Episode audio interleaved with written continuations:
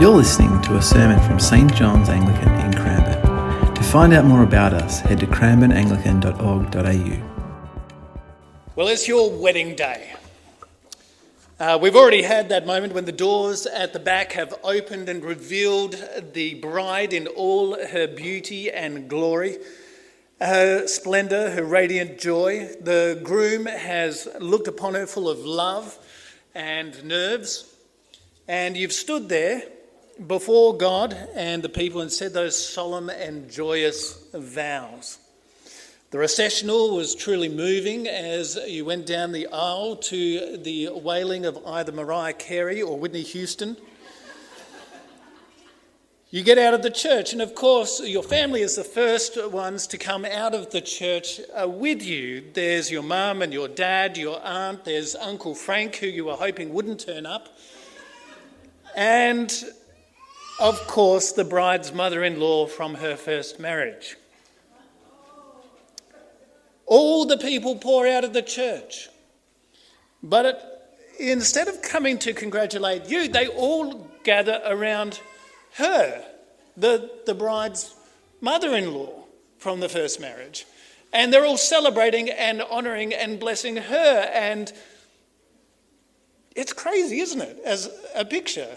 It doesn't seem to make a whole lot of sense. But it's actually the picture we get in this passage, Ruth chapter 4. This is how the story of Ruth ends.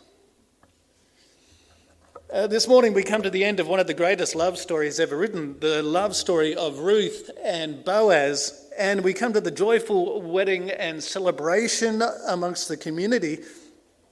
But in some ways, it's a really surprising end because the focus isn't on Ruth and Boaz, the bride, but on the mother in law from the first marriage. The focus is on Naomi. I mean, you would have thought that the story would end celebrating the love of Ruth and Boaz. You would have thought that at the birth of their first child, Ruth and Boaz would be getting all the attention. But in our passage, the end of this love story focuses almost exclusively on Naomi. And as wrong as that might have been at your wedding and my wedding, at this wedding, it's actually entirely good and right. Because this is a love story that celebrates Ruth and Boaz's love, yes, but even more than that, it celebrates Ruth and Boaz's love for Naomi. A love that has been self sacrificial and costly, a love that has transformed. Well, we've seen this from the very beginning, from uh, chapter 1. You'll remember the terrible plight of this refugee family and how Ruth, out of love for Naomi and faithfulness to her newfound God, made the extraordinarily costly decision to go back with Naomi to Bethlehem as a Moabitess into a land in which she was the enemy. And you'll remember from chapter 2 how she kept on loving Naomi, that she was willing to go out and work in the fields to brave the dangers of the fields as a single woman in a strange country and work the entire day so that Naomi would have something to eat. It's a love story about Ruth's love for Naomi. It's a love story too about Boaz's love for Naomi. At the end of chapter 3, we've discovered that although Boaz is a kinsman redeemer and therefore well placed to marry Ruth, we discovered that there was someone who is slightly closer and would have the first call on the redemption. And uh, so suddenly the story has, has taken a bit of a twist. Now, in every romance, every rom com you ever watch, uh, the story is pretty much the same. I'm sure you will have noticed. It begins with two people at first. They're, they're so different, it's kind of completely against the odds that they end up together, but they do. They, they end up together and they they fall in love. And things all seem to be going really well, and then comes the twist something happens to derail the relationship. And even though you know that these two people are really meant to be together, It looks like they're not going to be, and you, the big question is the big tension is will love win out? Well, the first half of chapter 4 is that bit of the love story. Boaz is in love. He's keen to marry Ruth, and he sets out to the city gate where all the business of the town happens. And in another little providential nudge of God's love, it just so happens that the very kinsman redeemer, the, the spanner in the works of our love story, happened to be walking by. And so Boaz grabs him and takes him to the gate. He grabs the ten elders of the village uh, and they sit down at the gate because this is where all the business happens. And he wastes no time. And so uh, Boaz says he, he sorts it out. He says, I don't know whether you realized, but uh, Naomi, who has come back from Moab, uh, is selling a parcel of land that belonged to Elimelech. And uh, you are the, the kinsman redeemer for that family. You're the closest. And so I was just wondering whether uh, you would like to redeem it. And you can almost hear the casual nature of Boaz's question. You know, just wondering. Uh, whereas in his heart, he's going, please say no, please say no, please say no. Uh, and so uh, he says, will, will you? And the man says, I will redeem it. And we say, no, no, that's not how the story is meant to go. You're meant to say no, and then Boaz gets together with Ruth, and the happy, you know, wedding happens at the end, and we all live happily ever after. This, no, this is not how it's meant to end. And I think Boaz is probably thinking of the exactly same thing in his heart as he says, I will redeem it. Suddenly, his hopes of marrying Ruth have been dashed. But, like every good leading character in a romance, he does not give up. He steels his nerve, he's, he keeps on going. He spells out what it would mean for uh, the person to redeem the field. The day you acquire the field from the hand of Naomi, I don't know whether you noticed, but you would also be acquiring Ruth the Moabite, the widow of the dead man, to maintain the dead man's name in his inheritance. Well, when the deal is actually spelt out to the other man, the man has second thoughts. Uh, yeah, no, I'm not going to redeem it. Uh, I, I can't do it without damaging my inheritance. So I tell you what, take my right of redemption for you, uh, for I cannot redeem it. And he realizes it's a really bad deal and thinks, well, if Boaz is dumb enough to take that deal, I, I'm going to leave it to him. Because in ancient Israel, it was, it was really important for people that land stayed in the family and the family name continued. I think it's, it's important to lots of people even today. And so the deal here is the kinsman redeemer gets the field but he also has obligations to Naomi and Ruth. And any children who are born of Ruth will inherit the land of Elimelech. So this is basically it. The Redeemer pays a whole lot of money. He has to pay all the money to maintain Naomi and Ruth. He also has any kids, are not his, but they're legally Elimelech or Mahlon's, and so his family doesn't even end up with the land. And so to redeem Naomi and Ruth is immensely costly and dangerous for your inheritance. But see Boaz's great love for Naomi here and for Ruth. It's, it's just as costly for Boaz, uh, perhaps even, even more so, because as far as we're aware, Boaz doesn't have any other wives, he doesn't have any, any other children. And they're certainly not mentioned at all. If he marries Ruth, his own family line comes to an end. His name is lost to posterity, and his own property goes to the family of Elimelech. It costs him everything. And yet he does it. He does it anyway. In all of this, He's acting as a kinsman redeemer. N- not necessarily for Ruth. He's got no kinship with her. She's a Moabitess. In all of this, he acts as kinsman redeemer for Naomi. A costly, sacrificial love for Naomi as well as for Ruth. Well, I wonder, as you look at the, at the people that you know, uh, perhaps there are people who are struggling in different ways. And I wonder what it is that's stopping you from helping them. Uh, I, sometimes there can be two different kinds of thing that stop us. One is that we feel like we don't have enough. We don't have enough time, we don't have enough energy, we don't have enough money, we don't have we just don't have enough. Like Ruth didn't have enough. She didn't have anything and yet she was willing to do that sacrificial, costly thing for Naomi. The other thing that can stop us from helping others uh, who are in need is sometimes it's that we have too much.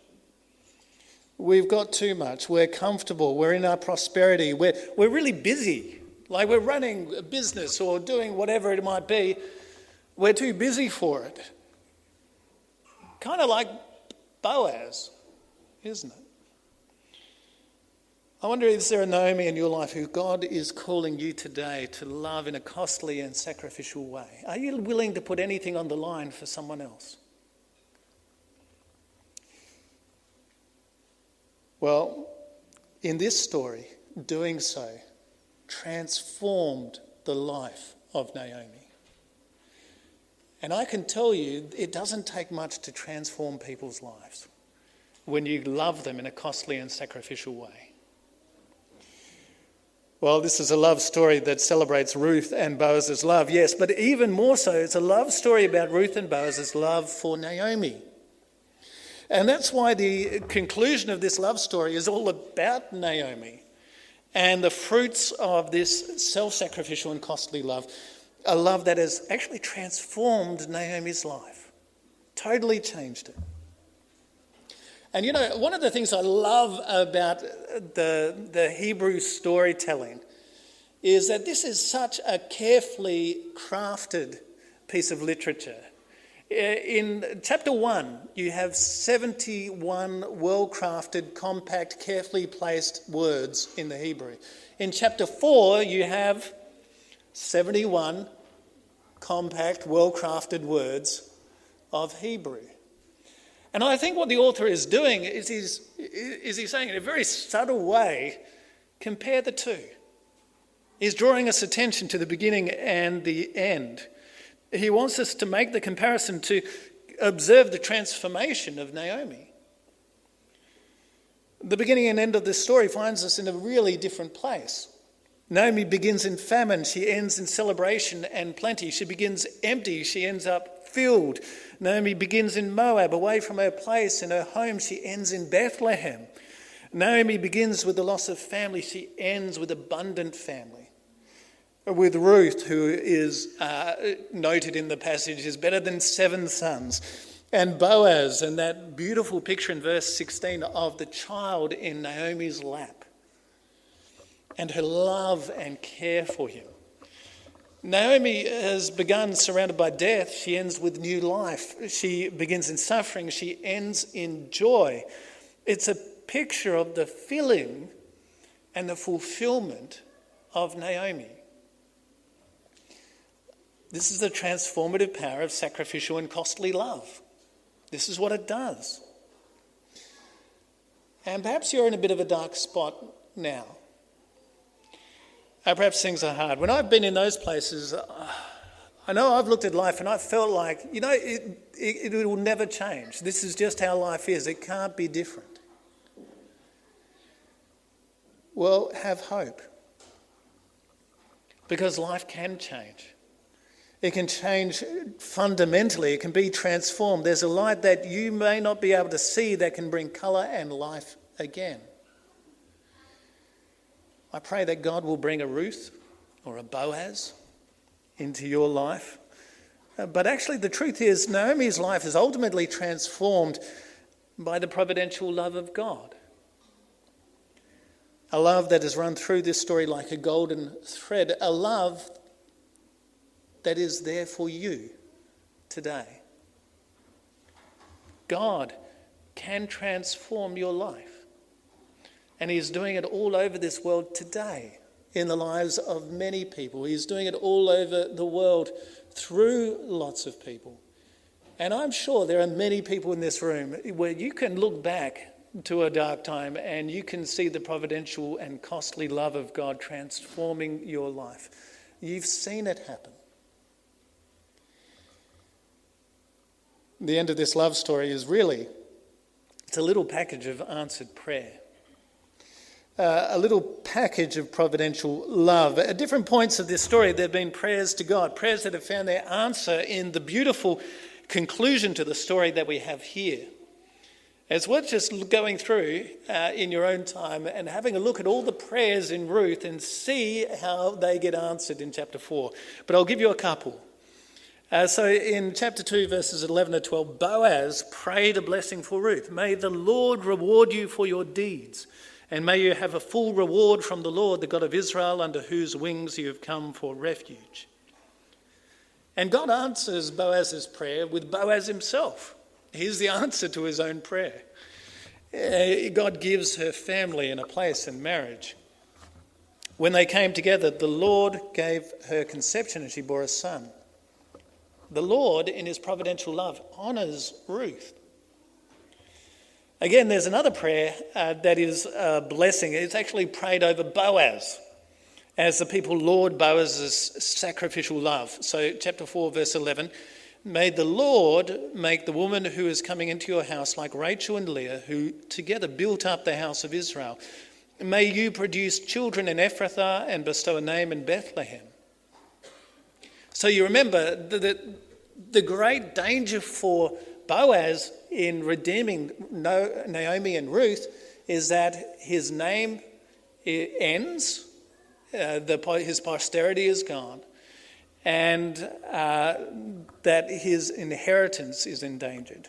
And so their prayer is really saying, let none of that happen. May, may your name be great and may you bestow a name upon Bethlehem.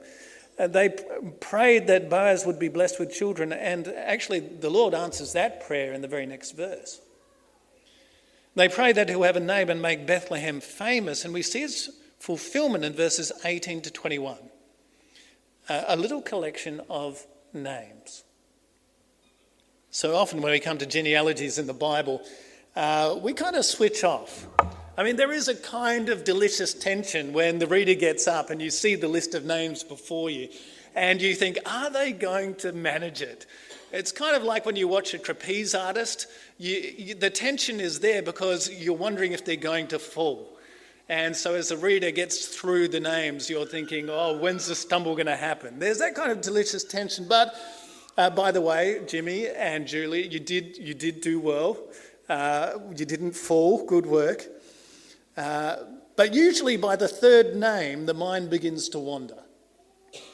So Perez became the father of Hezron, Hezron of Ram, Ram of Amminadab, and the eyes begin to close. Amminadab of Nahshon, Nahshon of Salmon. And you think this is probably why J.K. Rowling never ended any of her books with a genealogy uh, Salmon of Boaz. Oh, Boaz.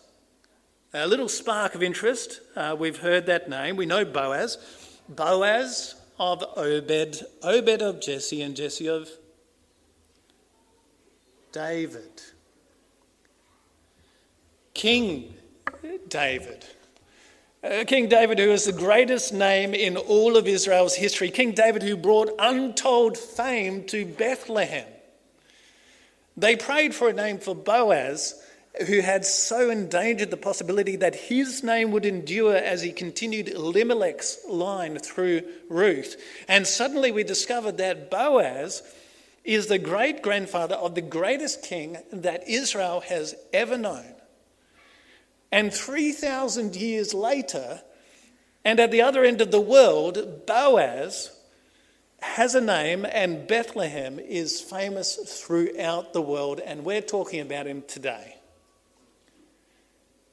Do you think God answered their prayer? Yeah. But of course, it doesn't finish there, does it? Because this is a genealogy that we've seen before. Every Christmas, your eyes have probably at least brushed this genealogy. There is one other occasion in all of Scripture that the names of Boaz and Ruth are mentioned together. And we've heard them already uh, this morning. Uh, Matthew chapter 1, the genealogy of our Lord Jesus Christ.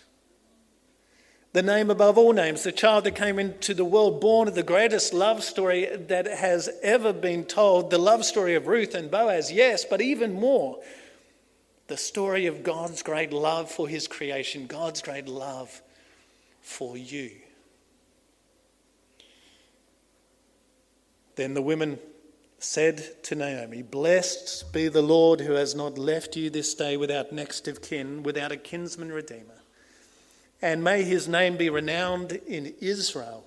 He shall be to you a restorer of life. You know, the women spoke about the child Obed, but they prophesied about our Lord Jesus Christ.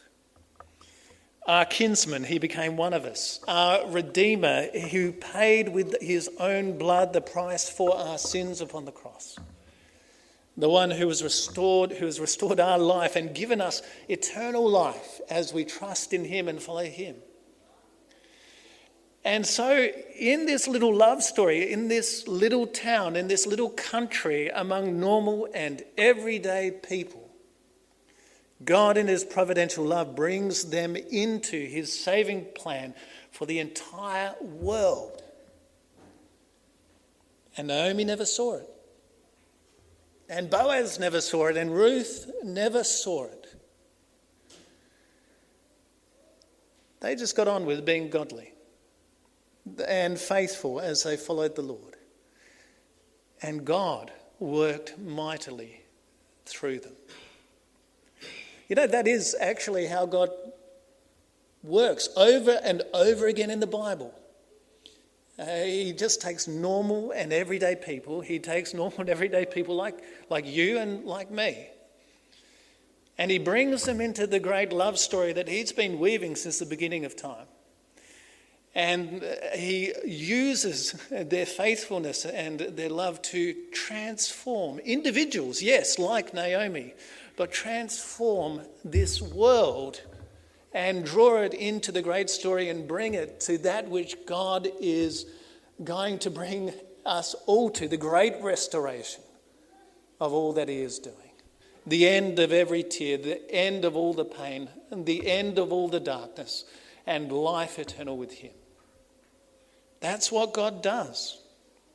He takes everyday people and weaves them into His story. And you may never know what God has done in your life or through your life. Sometimes God does give us a little glimpse uh, in his loving kindness, and we get to see in the life of someone else what God has done through us. But it doesn't often happen. Ian O'Brien, he's a Christian man, he's an Australian, he's written a whole lot of uh, commentaries that have been uh, used by ministers and pastors all over the world.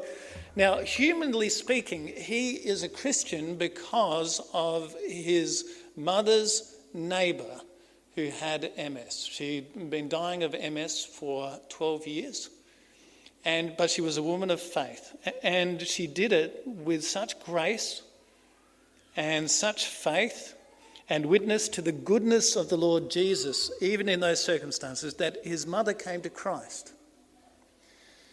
And Ian was brought up in the faith, and now there are people all over the world benefiting uh, from his work. And God is changing the lives of people in churches all over the place because of what happened. Now, his mother's neighbour never knew.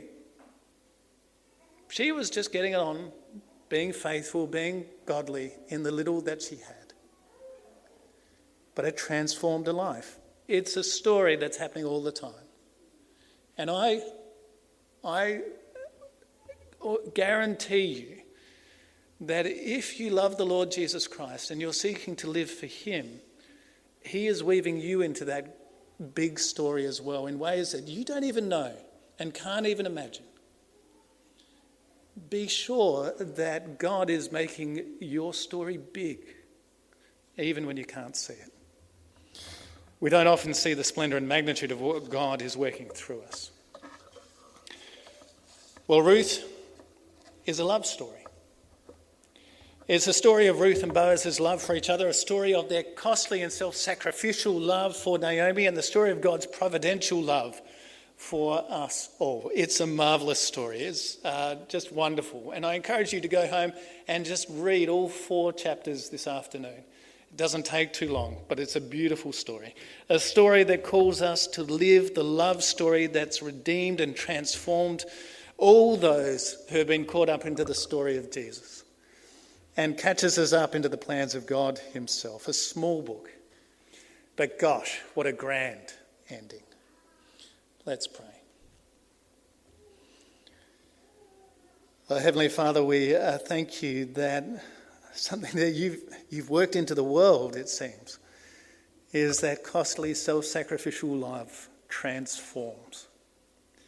And so we thank and praise you for the good example of Ruth and Boaz in their sacrificial love for Naomi. And Heavenly Father, help us to see in that story just a little resonance of the grand story of your self sacrificial love for us in taking us empty as we are and filling us. Heavenly Father, I pray uh, that each of us here today might have a sense of your providential care, your love for us. And Father, if there are any here who are not yet part of that grand story, Jesus' story, who, who don't yet follow him, I pray, Lord, that you might be at work by your Spirit and weaving them into your story too. We thank you for the hope that we have. We thank you for the glory of the grand story, that we are part of something much bigger and that you are at work in our life bringing that grandness into it, even in the, the everyday. And so, Father, we thank and praise you, we honour you, and we look forward to that day when we can look back and see all the wonderful things that you've wrought from our lives. We pray this in Jesus' name. Amen.